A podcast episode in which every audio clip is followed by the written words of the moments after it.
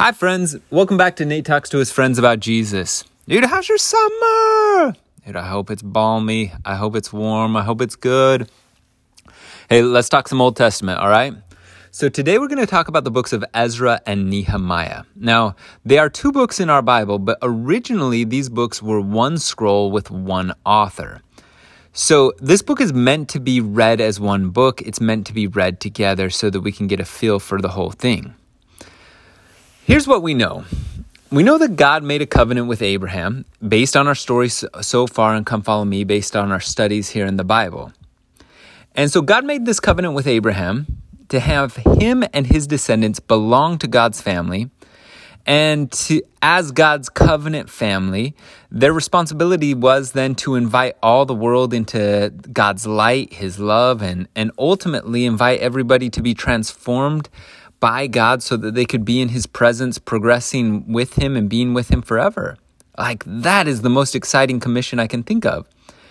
And we have, after this covenant, traced this family for hundreds of years and they suck at their job. Like, they, they really suck. Like they, they had prostitutes in the temple. They sacrificed their children to false gods by burning them.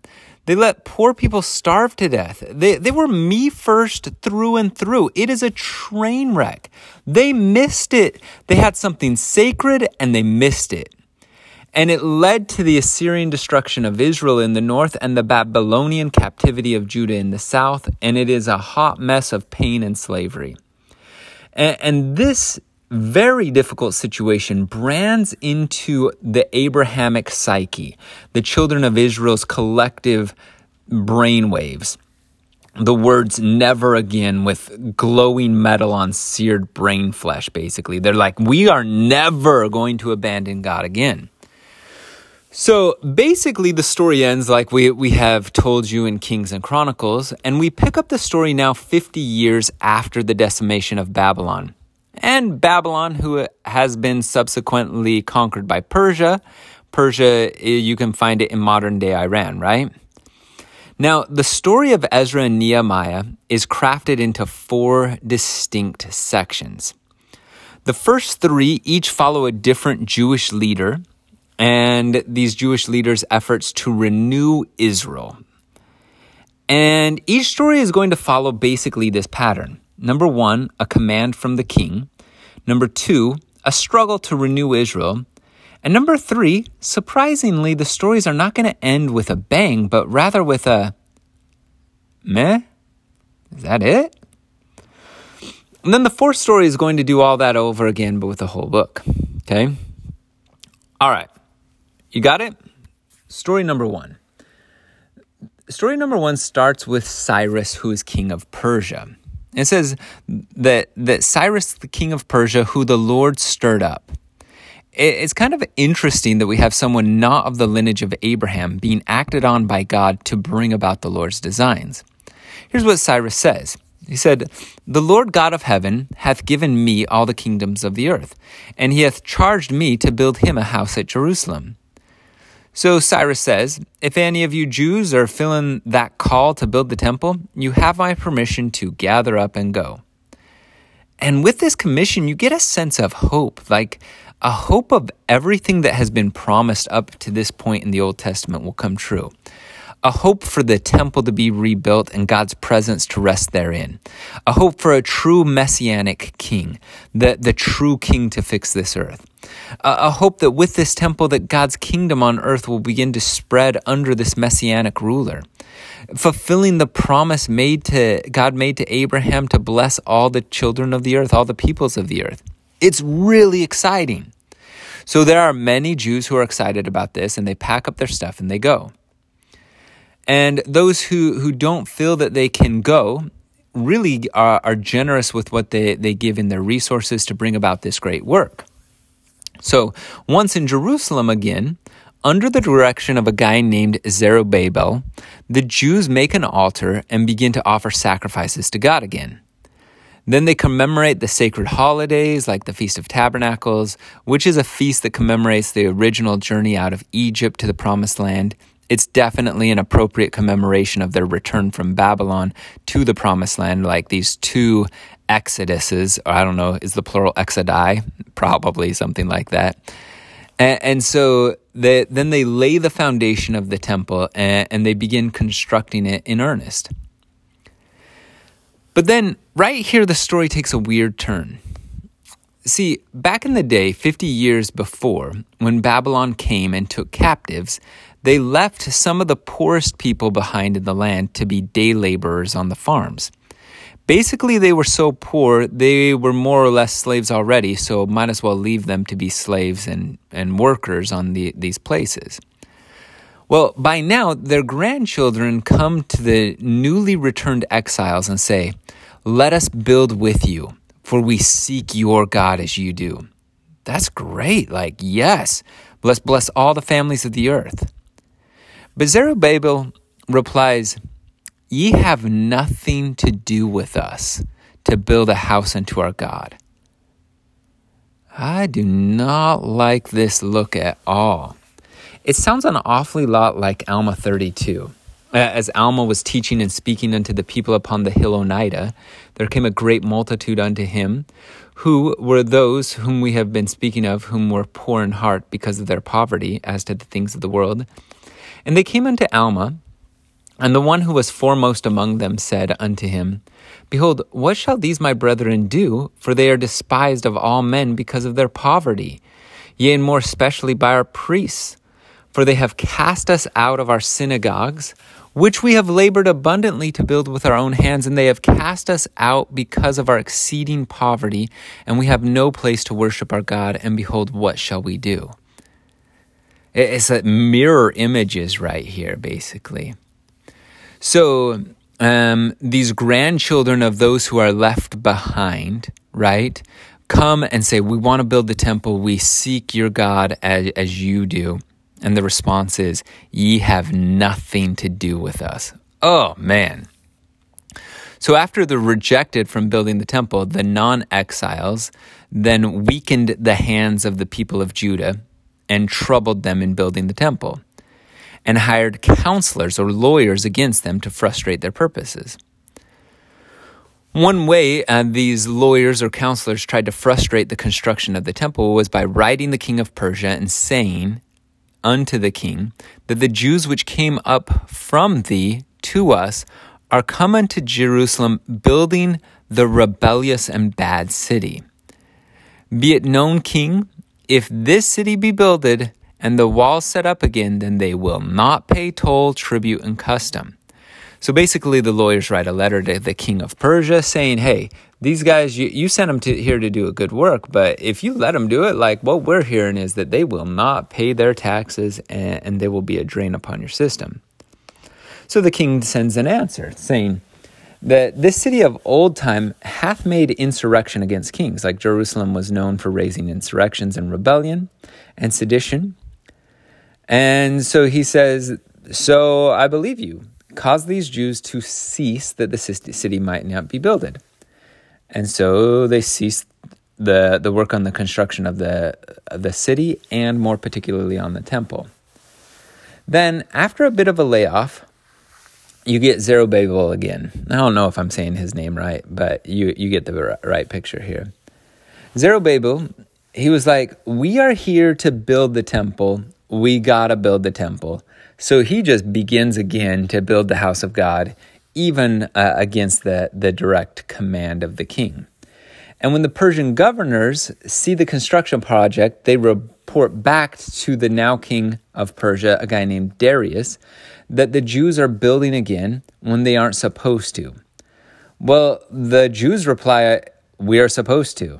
Look at the record, and you will see that Cyrus commissioned this uh, temple. So the king looks back through the old records of Cyrus, and sure enough, there was found a roll, and therein was a record, and thus it was written in the first year of Cyrus the king.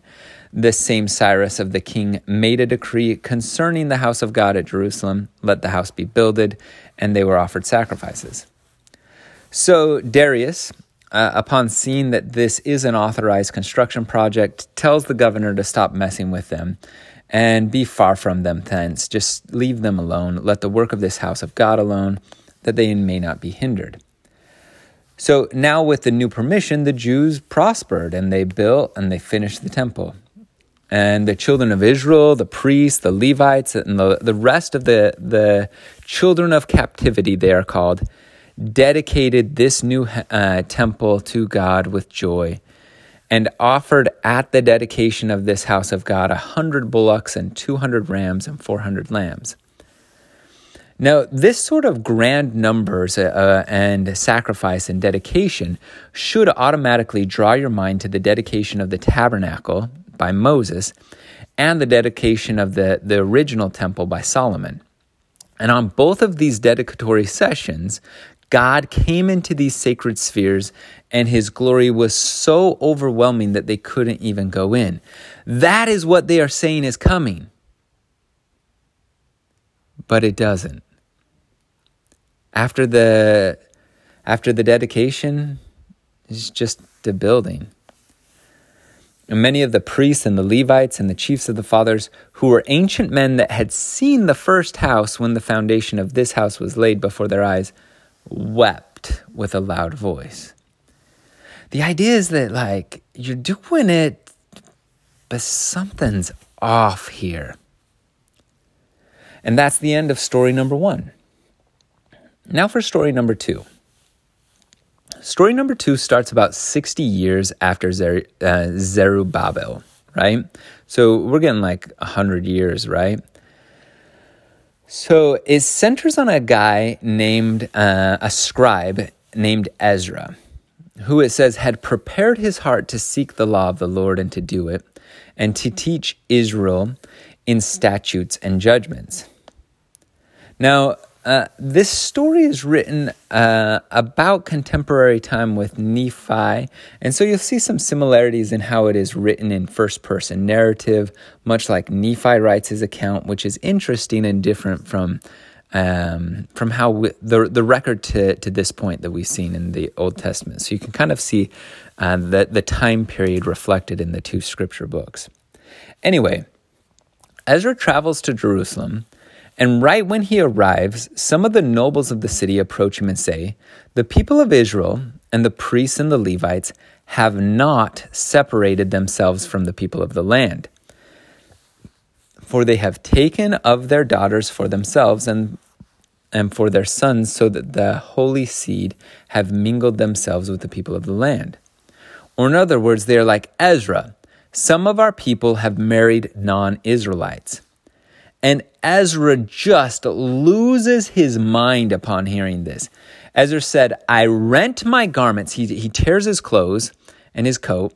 He says, I plucked off the hair of my head. He, he straight up tears his own hair out of his head and out of his beard.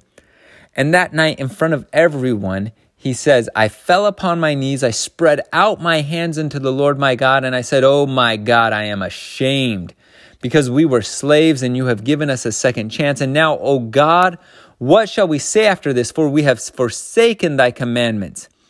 Where you have said, Now therefore give not your daughters unto thy sons, neither take their daughters unto your sons.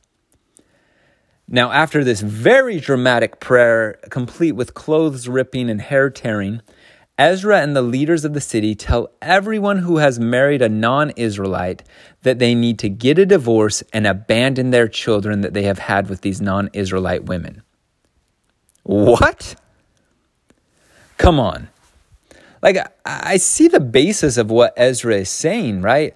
Like, he, he is scared about the idolatry that has led to the destruction of the people of Israel before. But, like, ah, like, I'm not seeing this, like, divorce your wives and abandon your children command.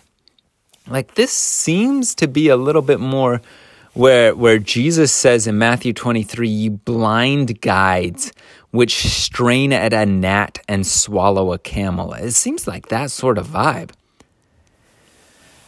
Additionally, uh, like we we don't see any evidence of God commanding Ezra to mandate a wholesale divorce and abandonment through the contemporary prophet Malachi at the time. In fact, Malachi clearly teaches that God opposes divorce. that doesn't stop Ezra from ramming this initiative forward, shouting in effect to all the non Israelite children and wives that ye have no place in Israel, right? Just like we, we saw Zerubbabel tell the people, like, dude, we don't need you to to start building our house, right? Like, go away. We we don't want anything to do with you. Like, it's a weird vibe right there. Anyways, that's story number two. Again, ending in this kind of anticlimactic whimper. You can't help like there is feel like there's something off kilter about this approach. Anyway, story number 3 introduces us to another Jewish leader named Nehemiah. And Nehemiah was the cupbearer for the Persian king Artaxerxes. Now, this position we talked about before in Joseph of Egypt's story. It's not just a glorified waiter, this is a position for someone of considerable talent and trustworthiness. So one day, Nehemiah's brother, Hanani, comes back from traveling in their homeland, Jerusalem, Israel, and tells Nehemiah of the decrepit state of repair that the walls of Jerusalem are in. And for whatever reason, this cuts Nehemiah to the core, and he wants to use whatever power and influence he has to make an impact.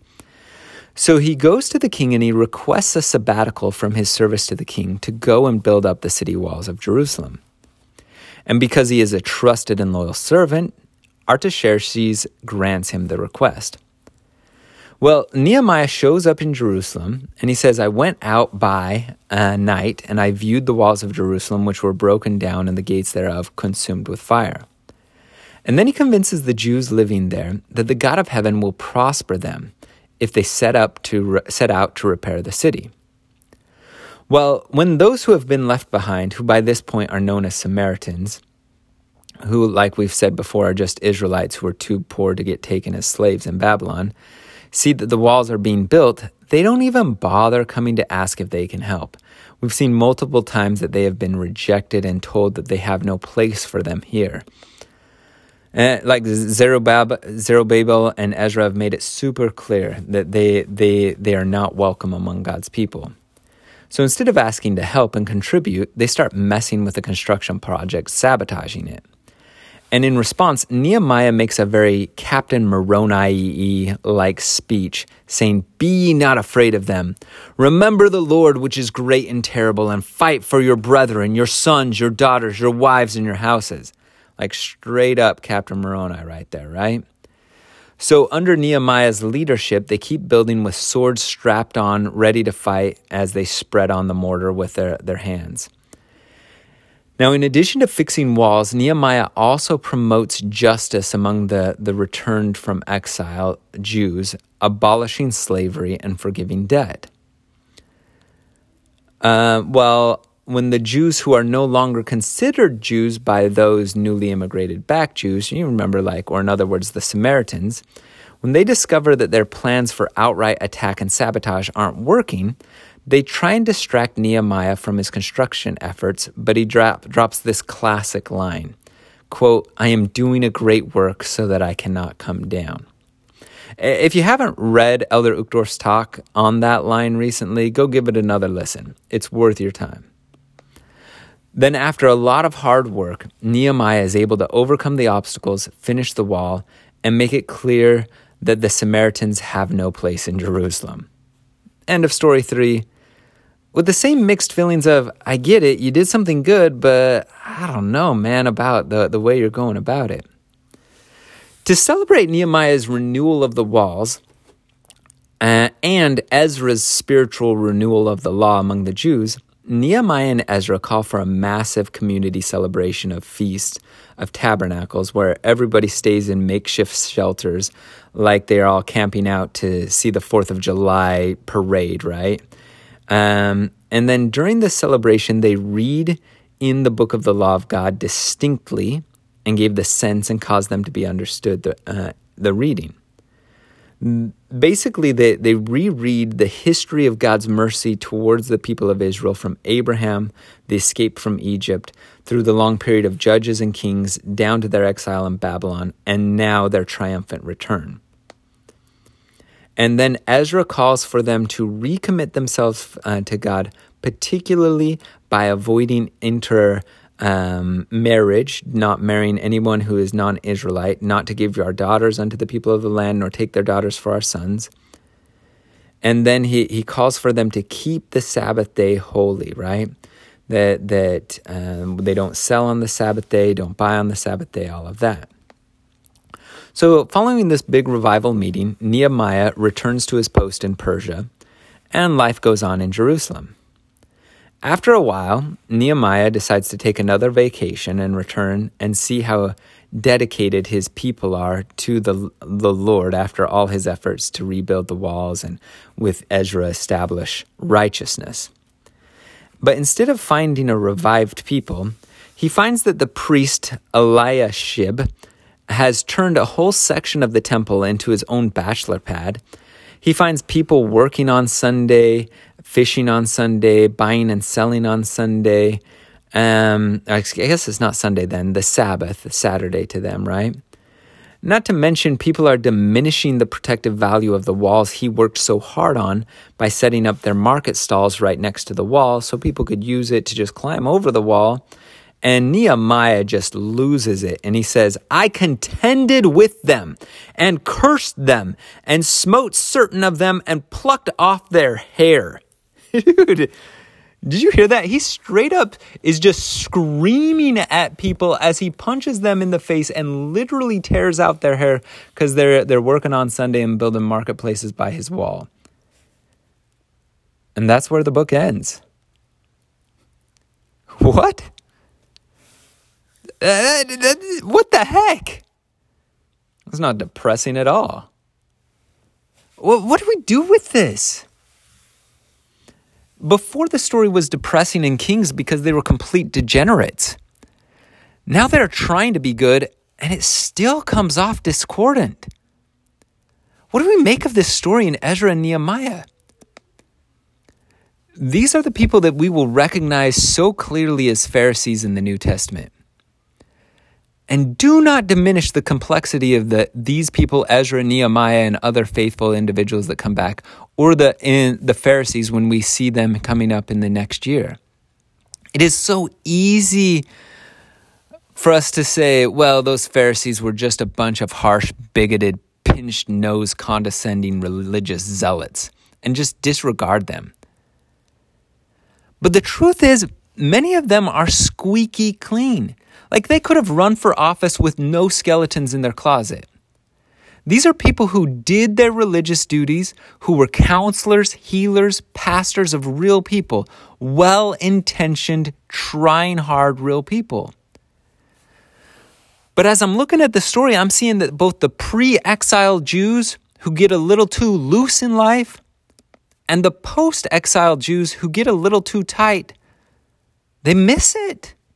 Man, both groups miss it. Neither story ends happily. The Babylonians destroy the first temple in Jerusalem and the Romans destroy the second temple. So, why even tell this story if we're not supposed to emulate Ezra and Nehemiah and Zerubbabel? Why tell the story if they're not heroes? Well, we tell the story for the same reason as, as you tell the rest of the story in the Old Testament because they're real. This story is showing you how you can miss the path left or right.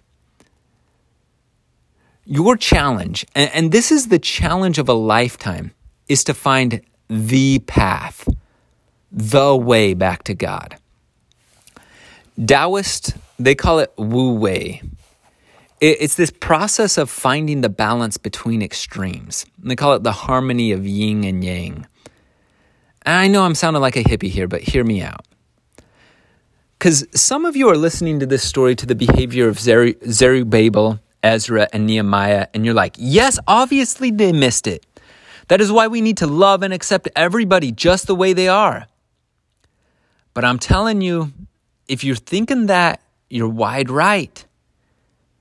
And if you're like Ezra and Nehemiah, we're on track. What the world needs is actual obedience, actual faithfulness, and loyalty to God. I got to tell you, you're, you're missing it. You're wide left. See, at some point, you're going to have to progress past such a simplistic view of, of progress, of the world, of life. You're going to have to be mature and nuanced and uncertain focused on Jesus in the process, filling out through the guidance of the Holy Ghost till you find the middle path, the Wu Wei, the straight and narrow path. Dude, I, I think we've really misunderstood the straight and narrow path. See, like we always think that the straight was spelled S T R A I G H T, like a clear, continuous, linear straight line. But the way it's spelled almost exclusively in Scripture is S T R A I T, which simply means narrow. Like over and over, when they stay straight and narrow path, they're saying the narrow, narrow path. Meaning you can miss the path, the way, if you're too lenient or if you're too strict. The problem is, most of the time, you if you believe you're you're you're just loving people, you're going to think you're right and justified. If you're thinking you're just need more obedience, then you're going to think you're right and justified. Jesus calls this out. He says, "Straight is the gate and narrow is the way." He's just poetically saying the same thing twice. Straight is the gate and narrow is the way which leadeth unto life, and few be that find it. Narrow is the way and few be that find it. Or from Lehi. And it came to pass that I beckoned unto them, and and I also did say unto them with a loud voice that they should come unto me, and partake of the fruit which was desirable above all other fruit. And it came to pass that they did come unto me, and partake of the fruit also. And it came to pass that I was desirous that Laman and Lemuel should come and partake of the fruit also. Wherefore I cast mine eyes toward the head of the river that perhaps I might see them. And it came to pass that I saw them, but they would not come unto me and partake of the fruit. And I beheld a rod of iron, and it extended along the bank of the river, and it led to the tree by which I stood. And behold, a straight and narrow path. There's that spelling again a narrow, narrow path, which came along by the rod of iron even to the tree by which I stood, and it also led to the head of the fountain unto a large and spacious field, as if it had been the world. See, what we're trying to do in this life is not just walk a straight line, but rather what we are trying to do is constantly feel the boundaries of the extremes between licentiousness, licentious, licentious, got it, behavior and pharisaical behavior. We're trying to, to find the, the balance between being too loose and too strict.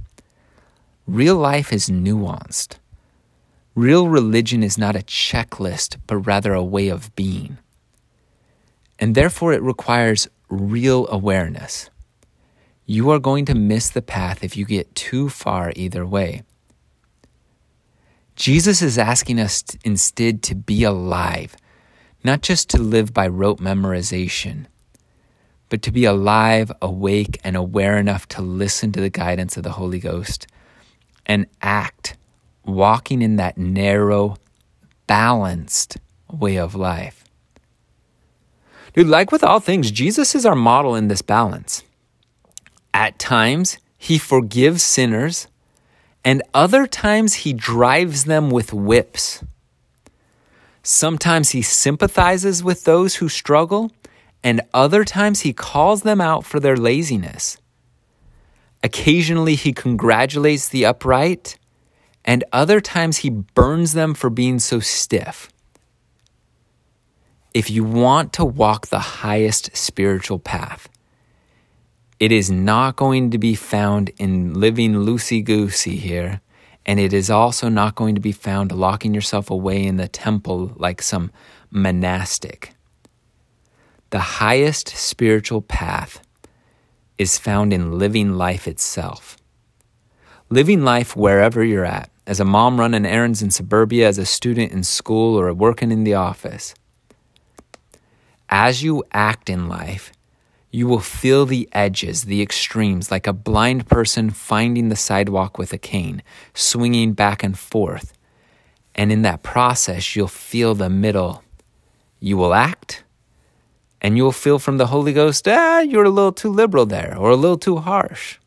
And so you'll repent, which simply means you'll begin again, new breath, new life, and you'll recalibrate. And you can recalibrate because Jesus will cover your well intentioned errors with His grace. You don't have to worry about it. You're just finding your place. And in time, you'll find that balanced center point on the pendulum of life where you're free from the swings, where you're at rest. Try it. I'm telling you, as you do, you'll find what Jesus says here when he says, I am the way, the truth, the life. And no man cometh unto the Father but by me. Come unto him and live a new, balanced, peaceful, renewed, energetic, and fun life. He is the way. In the name of Jesus Christ, amen.